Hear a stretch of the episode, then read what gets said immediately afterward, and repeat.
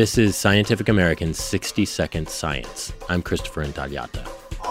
The oceans are getting louder, and coastal areas are some of the noisiest, as in this underwater recording captured 17 miles off the coast of Ocean City, Maryland.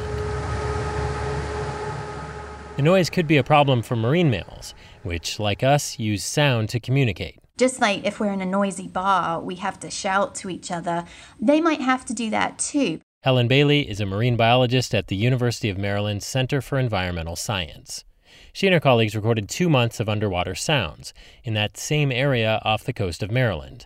They used automated software to fish out 200 bottlenose dolphin whistles from the noise and visually compared the spectrograms. Now, here's what a normal whistle sounds like. But what they found was that dolphins dumbed down the complexity of their whistles and raised their pitch when they were competing with shipping noise, like this, which apparently helps but could also hurt their ability to communicate. By using simpler calls, yes, there is a risk that they're not communicating as much information as they would if it was quieter.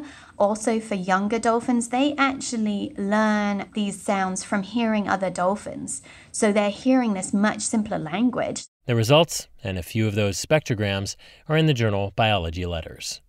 The survey site is the proposed future home of a wind farm, which could mean lots of noise as the huge towers are installed. Till then, it's the chronic roar of ships and boats that Bailey wants people to ponder. I think people think about boats in terms of sort of the, the emissions, just like with cars. And I think what we need to think about is that sound is also an emission. Thanks for listening. For Scientific American's 60 Second Science, I'm Christopher Intagliata.